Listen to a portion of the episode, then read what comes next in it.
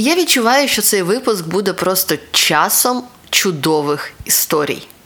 І він вам або сподобається, тому що ви скажете, вау, я і не думав, що про так багато штук треба задумуватись, або він вам дуже не сподобається, тому що ви скажете, ох, блін, я не хочу про так багато штук задумуватись. Так, в цьому епізоді ми будемо говорити про те, на що треба звертати увагу, щоб вибрати комфортне житло. Ми, коли із чоловіком вибирали місце, де б нам придбати квартиру в Києві, ну на той момент ще не придбати, а тільки інвестувати у квартиру в Києві, ми обходили купу забудов, купу центрів продажів. Один житловий комплекс, який нам здавався цілком нормальним біля хорошої транспортної розв'язки і з нібито нормальним двором. Ми прийшли до них у центр продажів, попросили дозвільні документи, і нам їх показали. І в дозвільних документах було написано, що це територія для зведення культової релігійної споруди. Але церква, якій видали цю землю, віддала в суборенду, і, як я підозрюю, віддала не безкоштовно. Цю землю забудовнику ми спитали прямо там у центрі продажів. У вас неправильне цільове призначення. Як ви можете зараз будувати тут будинки? І нам, навіть не криючись, без будь-яких там вилянь, відповіли: ви не хвилюйтесь, у нашого забудовника зв'язки в Київраді, він там все порішає, найближчим часом переголосують правильне цільове призначення. Сталими станемо. Подкаст про те, як підходи кругової економіки втілюються в Україні і як ти можеш взяти в цьому участь. Проєкт реалізується за підтримки Міжнародного фонду відродження та посольства Швеції в Україні. Думки і висновки належать автору цього подкасту і не обов'язково відображають погляди уряду Швеції та Міжнародного фонду відродження. Привіт, я Настя, і ви слухаєте подкаст Стали ми станемо. Це подкаст, де ми намагаємось розібратися, як звичайні, абсолютно звичайні штуки в вашому житті пов'язані із круговою економікою і з економікою взагалі. В минулих випусках ми вже розбиралися з тим, чому у нас інфраструктура не така, як в Європі, як захистити прилеглі зелені зони від незаконної забудови, як взагалі допомагати зеленим зонам і що нам робити із сміттям і побутовими відходами у містах. І цілком логічно підібрались до цього епізоду. Якщо ми знаємо, що є стільки проблем навколо буквально кожного міського поселення людей, то де нам жити так у місті, щоб нам було комфортно, і іншим було комфортно, і щоб ми нікому не заважали між собою, і ще й при цьому не заважали природі, не перевикористовували ресурси, були етичними, моральними, класними, і взагалі все у нас було в абсолютній гармонії. Ну і розбиратися у всьому цьому нам сьогодні допомагатиме Анна Денисенко. Вона кураторка проєкту Лун місто. Вони досліджують Київ і не тільки. Мене звати Анна Денисенко, я кураторка проекту міських досліджень Лун місто. Ми займаємося тим, що аналізуємо простір життя, перш за все у Києва та Київській агломерації, Київському передмісті. Робимо дослідження, опитування і так далі, щоб зрозуміти, де найкомфортніше, де найзручніше, і підкреслити, що комфортне житло це не тільки там гарні обої в тебе вдома, а це те, е, що оточує навколо. Ми багато працюємо з даними, бо е, ми айтішники, і у нас є багато своїх даних. Також ми знаємо, де можна знаходити інші відкриті дані, які стосуються житла, які стосуються міста, і е, займаємося аналізом цих даних і популяризацією аналізу цих даних. Я би розділила всі штуки, на які вам треба звертати увагу, коли ви вибираєте собі житло, на три основні категорії. Категорія перша це законність, категорія друга це такий собі прямий комфорт, і категорія третя це потенційний комфорт. Почнемо давайте із законності. Ми вже говорили у другому епізоді про те, що забудови бувають абсолютно незаконними, про те, що можуть будувати хто зна де і хто зна що. Тож, якщо ви купуєте квартиру, то перш за все вам треба подивитися на дозвільні документи. Що це за дозвільні документи? По-перше, подивіться в земельному кадастрі того міста, в якому ви купуєте своє нове житло, або в якому ви плануєте купувати нове житло. Цільове призначення ділянки землі, на якій планують звести ваш будинок. Тобто, якщо там будують висотку, там має бути цільове призначення для багатоповерхової житлової забудови. Якщо там будують багатоповерховий житловий будинок, а там цільове призначення для торгових приміщень.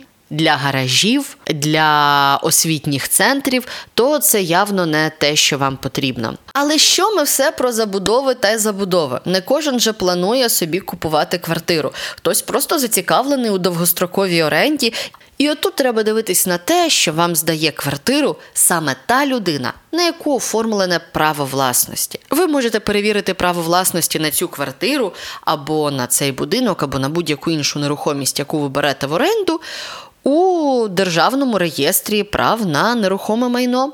Так, такий витяг із реєстру права власності буде коштувати, здається, кількасот гривень. Колись ця ціна починалась від 30 гривень, але він якимось чином був прив'язаний до мінімалки, тому росте мінімалка, росте і ціна на цей витяг. Але знаєте, краще витратити 200-400 гривень на витяг, щоб зрозуміти, що вас не обманюють і не здають вам квартиру через треті руки, яка насправді здається ще й надобово аніж е, попасти на кількадесят тисяч гривень за перший місяць, останній місяць і ще й плату підставному рієлтору. У команди Бігу Синфо насправді вийшло дуже круте відео про те, які схеми шахраї використовують для того, щоб неправильно здати вам квартиру, як це може відбуватися, і які психологічні прийоми, а не тільки шахрайські прийоми типу підставних документів вони можуть використовувати. Тому, якщо матимете час, обов'язково подивіться і це відео, воно корисне. Окей, з законами, з документами розібрались, ви їх почали гуглити. Але тепер давайте поговоримо про комфорт, про цей прямий комфорт, який ви бачите одразу, і який вам одразу хочеться на собі випробувати. Так, я кажу про благоустрій території. По-перше, звертайте увагу, чи є біля вас якась зелена зона. У попередніх випусках ми вже обговорювали те, що зелена зона знижує температуру району, і вам доведеться менше використовувати, наприклад, кондиціонерів влітку, тому що у вас і так буде прохолодніше. Також дуже допоможе захищати цю територію від вітрів. Так, зараз є такий дуже класний тренд, який мене дуже тішить. Е, це тренд на благоустрій територій і житлових комплексів, і навколо житлових комплексів. Відбувається така собі еволюція потреб покупця, яка впливає. Ну завжди кажуть, що попит впливає на пропозицію. Ось відбувається еволюція.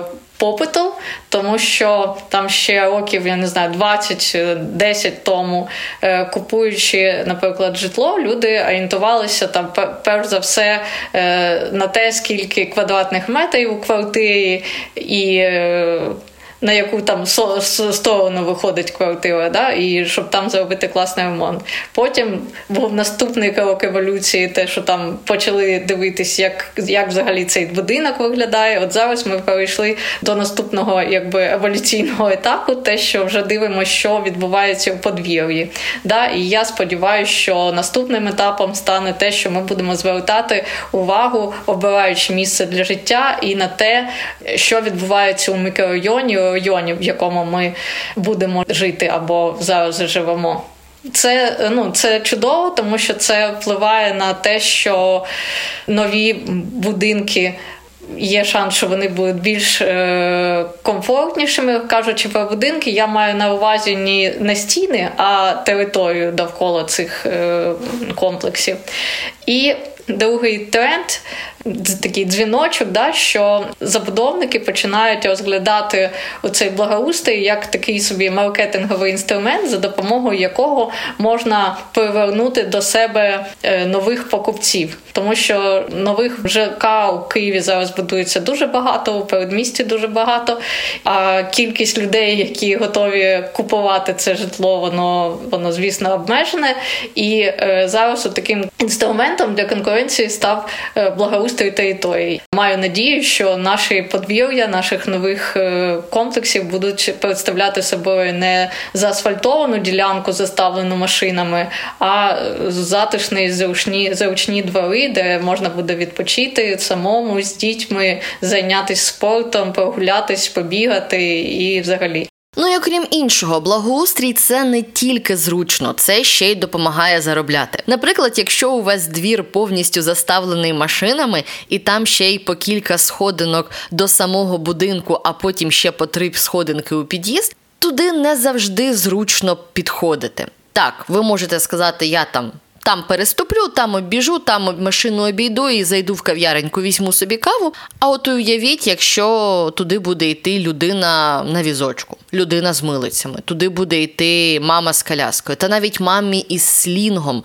буде незручно скакати між машинами для того, щоб просто взяти собі каву. Тому благоустрій ще й допомагає заробляти, тому що він простіше залучає клієнтів до бізнесу, який зазвичай знаходиться на першому поверсі практично у усіх новобудов. Але чи можна зараз взагалі знайти території, які б реально хотіли зробити такий благоустрій, а не просто продати вам бетонну коробку і на цьому все? Е, ми е, нещодавно разом е, зі студентами геофакультету університету Шевченка аналізували плани, обіцянки 200 житлових комплексів, які будують або вже ось нещодавно збудували у Києві і отримали таку.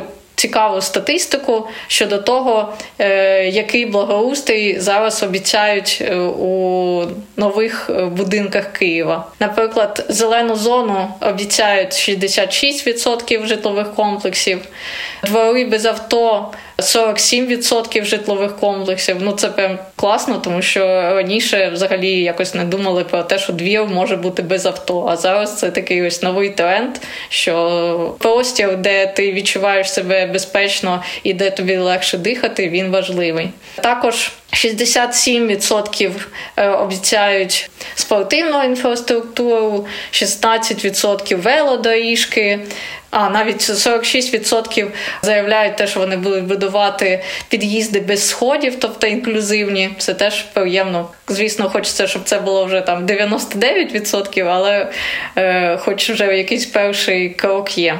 От таку маємо статистику, вона теж частково відображає те, на що є попит і яка зараз є пропозиція. І це насправді дуже крута еволюція, бо ще кілька років тому я пам'ятаю, що забудовники хвалилися тільки законністю. І це для мене було дуже дивно, тому що ви буквально хвалитесь тим, що у вас і так повинно бути. Я бачила по всьому Києву борди, та й не тільки по Києву, у інших містах борди з написами Будинок з документами, квартири законно оформлюємо. Ну, типу, це якби ви прийшли до лікаря, і лікар вам сказав, я лікар з дипломом. Окей, я і так очікую, що ви лікар з дипломом, якщо ви вже працюєте в лікарні. І те, що зараз забудовники починають обіцяти щось більше, ніж просто законність, це уже дуже круто. Також треба дивитися не лише на те, що прямо біля вашого будинку, а те, що й під вашим будинком, наприклад, паркомісця, і чи їх достатньо. І на кількість паркомісць вам треба дивитися не лише якщо у вас є автомобіль, особливо. Якщо у вас немає автомобіля. Тому що уявіть, якщо у вашому будинку, скажімо, на 200 квартир є 30 паркомісць, ймовірно, у половини людей будуть машини. Вони їх явно не поставлять на ці паркомісця, тому вони будуть паркуватися на газонах, на тротуарах, на крайніх смугах, перекривати пішохідні переходи. Тому що будемо чесними, більшість людей не любить паритися і шукати якісь е, стоянки, до яких ще треба йти, і за які треба платити. Тому, якщо у вас немає автомобіля, а у вашому будинку не вистачає паркомісць, то ви приречені на те, що вам буде незручно, до вас складно буде під'їжджати таксі, якщо воно вам треба. А у маршруток автобусів чи тролейбусів, які проїжджатимуть поряд, завжди будуть проблеми з тим, щоб вирулити просто із зупинки громадського транспорту, тому що вони не зможуть їхати по крайній смузі, їм доведеться виляти одразу в другу, де швидкість значно більша. Це такий дрібнесенький нюанс, але він дуже багато що змінює у вашому часі добирання будь-куди. Ще один такий тренд щодо благоустрою у новому житті це створення ну, цих дворів без авто. І зручної простірів для паркування авто, тому що звісно, для того щоб Київ вирішив проблему цієї хаотичної парковки, потрібно взагалі комплексно до цього підходити, розвивати громадський транспорт активно, щоб він був е, дійсно сильною альтернативою приватному авто, розвивати інтенсивно велоінфраструктуру, там інфраструктуру для там електросамокатів і так далі. Але е, це потребує часу, і все одно ця трансформація від користувача приватного авто до користувача е, велосипеда або громадського транспорту, вона буде тривати певний час. Тому особисто мене радує те, що зараз все більше житлових комплексів заявляє про те, що у них буде там достатня кількість паркомісць, і велика кількість цих паркомісць вона на підземних паркінгах. Ось ми е, зараз робимо рейтинг житлових комплексів, у яких є у яких найкраще співвідношення кількості паркомісць до кількості квартир. І подивились, що медіана по місту, ну по новобудовах е, міста зараз така не сильно втішна. Це 0,2 паркомісця на одну квартиру.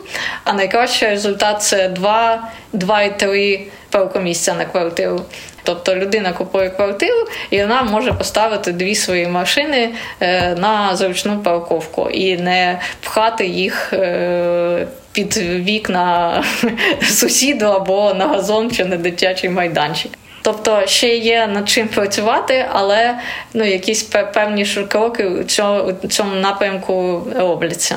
Нещодавно я дивилася одне із відео американських журналістів з видання Vox, і вони там побачили, що є певна кореляція між тим, наскільки бідне або багате населення, і наскільки багато зелені у містах навколо. В чому це полягало в Штатах?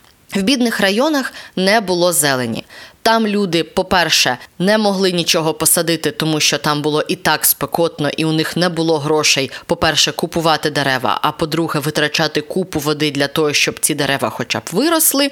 І відповідно у них нерухомість ставала дешевша, і нові люди могли селитися тільки ті, у яких і так. Низький рівень доходу. І навпаки, в багатих районах було багато зелені, тому що там і так вона існувала. Там уже не треба нічого додаткового їй робити, тому що вона сама охолоджувала землю, із якої вона брала воду. Тож мені стало цікаво, наскільки це резонне зауваження для України. Я думаю, що е, така ситуація може мати місце у майбутньому у нас, тому що там ще один рейтинг, який зараз ми робимо, це теж там рейтингуємо, ранжуємо житлові комплекси, у яких найбільша прибудинкова територія. Ми склали двадцятку е, цих ЖК з найбільшою прибудинковою територією, тобто такою територією, де мешканці можуть е, відпочити, провести зручно і комфортно час. Да? І ну, в принципі, всі ЖК, які потрапили у ці, у цю двадцятку найкращих, е, це клас там комфорт і вище. Тобто економа, я можу помилятися, але економа там, якщо є, то дуже невеликій кількості. Тут, звісно, треба. Е, оговоритися сказати, що в Україні немає там офіційної класифікації, яке житло до якого класу відноситься, але все ж таки така тенденція є.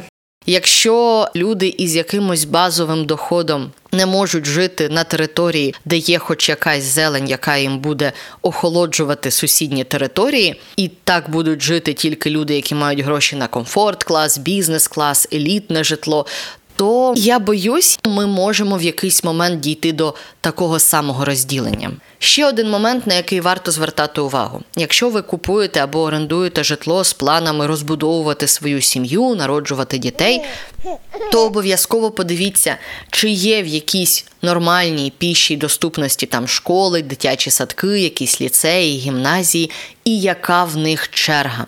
Бо це впливатиме не лише на комфорт вашої майбутньої дитини, а ще й на те, наскільки успішною вона буде у школі. Дуже багато людей, які зараз обирають житло. Вони звертаються до нас і питають щодо того, е, у якій близькості є школа або дитячий садок, і наскільки там реально потрапити у цю школу чи дитячий садок. Тобто у Києві, у передмісті, це є важливим фактором при виборі нового житла. Наприклад, ми дивились, де найбільше шкіл біля е, жилих будинків. На перших місцях по кількості шкіл виявились там оболоні Троєщина. Тут, нарешті, я як людина, яка виросла на Троєщині, дуже рада, що хоч у чомусь Троєщина виявилась на першому місці. Ось, а наприклад, на там Осокарках, Новобіличах е, є велика проблема з кількістю шкіл навколо будинків. Це може бути пов'язано з тим, що там зараз е, будується дуже багато нового житла, і при цьому кількість кількість нових таких соціальних інфраструктурних об'єктів, як дитячі садки і школи, вона відстає. Це невтішна ситуація. І от якщо взяти це дослідження Луна про кількість шкіл і черги в них, і порівняти його з іншим дослідженням, їхнім же дослідженням про успішність у школах, у них є ціла карта, де є результати ЗНО то ми можемо побачити, що результати ЗНО найкращі там, де найменші черги у школах, тобто там, де діти найкраще можуть ходити в школу, де вони можуть отримувати знання у маленьких зручних класах, і вчитель не буде розпилятися на купу людей навколо. Тобто, що менша черга дітей до школи і що ближче буде до вас школа, то ймовірно вам буде найкомфортніше, а вашій дитині буде найзручніше вчитися. Ну і якість повітря. Куди ж без неї? Ви помічали взагалі, скільки ботів останнім часом з'явилося для того, щоб відслідковувати якість повітря у містах? У мене у самої стоїть такий бот, і він мені шле повідомлення. Обережно, якість повітря в вашому районі стала дуже поганою. Не виходьте гуляти просто так. Проблема в тому, що він такі повідомлення шле мені майже через день. І це мені дуже не подобається. Ну а кому подобалось, щоб у вас було погане повітря навколо? Виявляється, стереотип про те, що на вищих поверхах у вас чистіше і краще повітря, він не підтверджується, і треба обирати квартири зовсім інакшим чином. Є зараз великий дуже інтерес е, до якості повітря. Це супер, тому що усвідомлення проблеми і запит на чисте повітря це перший крок до покращення. Ми якось робили такий експеримент, е, запустили величезний дрон разом з командою Drone.ua і хотіли поміряти, як якість повітря міняється в залежності від поверху.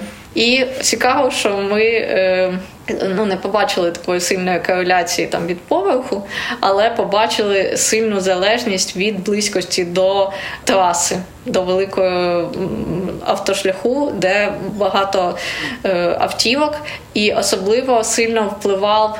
Впливали такі великі автомобільні розв'язки і світофори, тому що там машини стартують, і під час старту вони вибрасують ще більше цих вихлопів.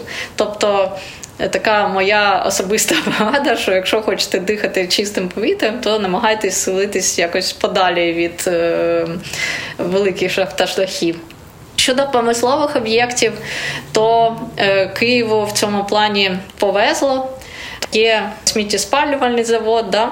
є ТЕЦ, яка негативно е, впливає на якість повітря, але цих об'єктів небагато. І ну, я так слідкую за новинами від міської адміністрації, і вони якби обіцяють, що ця проблема вирішується і буде вирішена, тому що там ставлять більш е, сучасні фільтри, і тож є сподівання, що колись ми цих проблем позбудемося. Але взагалом для Києва, якщо говорити про якість повітря, то е, головні джерела це автомобілі. А ще у холодний сезон там.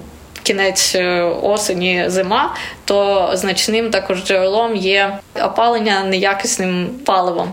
Поки Анна та її аналітики насправді не знайшли жодного району, щоб от всі зірки прямо зійшлися, просто від і до. І що нам з цим робити, як покупцям? Бо ми ж не можемо самі просто взяти і побудувати собі багатоповерхівку, де нам заманеться. Для цього нам треба хоча б говорити про свої потреби, бо, як на початку вже говорила Анна, попит уже породив певну пропозицію. Тож ми можемо сподіватися, що ця пропозиція буде ставати кращою, якщо ми хоч щось вимагатимемо. Наприклад, пару років тому ми порівнювали минуле десятиріччя і там нинішнє десятиріччя. Да? Ми порівнювали так: ми порівнювали 2010 рік та 2019 рік. І 2020-2022, ну прогноз. Ми побачили, що середня висотність житла у Києві знизилася у 2010-му Середня поверховість у Києві була 19 поверхів, а у 2019-му 16 поверхів. Тобто Е, там максимальна висотність вона збільшувалася, тому що зараз є можливість будувати більш високі е, будинки. Але от саме середня вона почала е, трохи знижуватись, і це добре, тому що. Приємніше, коли ти живеш не у колодязі ось таких будинків, да, коли ти бачиш сонце, там закат, схід і так далі. Тобто, ну от бачимо, що там 10 років було нам для необхідне для того, щоб зрозуміти, що у е, низьких будинках теж е, приємно жити. Загалом е, зараз ми бачимо не не тільки у сфері будівництва, а взагалі у всіх сферах, що світ дуже дуже дуже швидко змінюється, все надзвичайно швидко змінюється. Тому вже я думаю, через 5 років наш запит буде трохи іншим ніж це було зараз. Але якщо от мешканці великих міст можуть давати такий запит і його є кому чути, то що відбувається в менших містах? Як там справи із нормальним використанням ресурсів, як справи з повітрям, з зеленими зонами? І якщо ви народилися і живете, наприклад, не просто в маленькому місті, а ще й в мономісті, яке завжди існувало від одного і, ймовірно, не найчастішого підприємства, то що з цим робити? Кому давати свої запити? І от з цим ми будемо розбиратися уже наступної п'ятниці. Будемо говорити про проблеми менших міст, а також мономіст. Тож не забувайте, ми виходимо ще п'ятниці і почуємось на подкастах Apple та Google.